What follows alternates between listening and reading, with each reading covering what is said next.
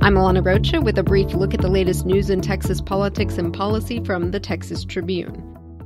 Months before he was accused of sending bombs in the mail to several prominent Democrats, Cesar Sayoc sent threatening messages via Facebook to Beto O'Rourke, the congressman's team said Wednesday. A spokesman for O'Rourke's U.S. Senate campaign said that Sayoc threatened O'Rourke on Facebook in April, messages that included pictures of O'Rourke's family, warning him to, quote, hug your loved ones every time you leave home. See you soon, end quote. The spokesman said staff immediately reported it to U.S. Capitol Police and later turned everything over to the FBI. Just last week, the Bureau sent agents to O'Rourke's El Paso campaign office to check the mail. Asked about the threats during a campaign stop Wednesday afternoon in Austin, O'Rourke said he was confident Texans would rise above the animosity.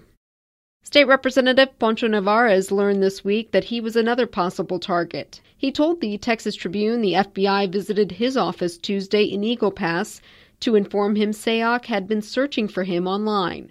Hours later, Nevarez was informed a suspicious package had been mailed to his office at the Texas Capitol in Austin, resulting in the evacuation of several offices in the building. O'Rourke is challenging Ted Cruz in the U.S. Senate race in Texas. A new poll published Wednesday from the University of Texas at Tyler shows Cruz's lead over O'Rourke diminishing among likely voters.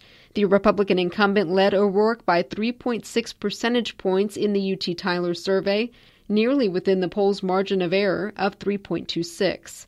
UT Tyler also measured the gubernatorial race and, like other polls, found Governor Greg Abbott continues to enjoy double digit leads among likely and registered voters over Democratic challenger Lupe Valdez. Early voting ends tomorrow. As of Tuesday, nearly 3.7 million Texans had already cast ballots in the 30 counties where most registered voters in the state, 78%, live. That preliminary turnout has surpassed the total votes cast in those counties during the entire two week early voting period in the last midterm election in 2014. The people of Houston will see Tony Buzbee's name on the mayoral ballot next year. The high profile attorney, big time political donor, and Texas A&M University System Regent confirmed he's running in 2019 to be the mayor of the nation's third largest city. When pressed, Buzbee confirmed he would donate his mayoral salary if elected to a quote random voter that I choose every year. Sue Davis, a spokesperson for Mayor Sylvester Turner's campaign, declined to comment. Today marks the start of the open enrollment period for the Affordable Care Act, former President Barack Obama's landmark health care legislation. Today on TexasTribune.org, health reporter Marissa Evans looks at how rising insurance premiums and the federal health law's uncertain future factors into Texas continuing to have the highest uninsured rate in the country. I'm Alana Rocha with the Texas Tribune. You've been briefed.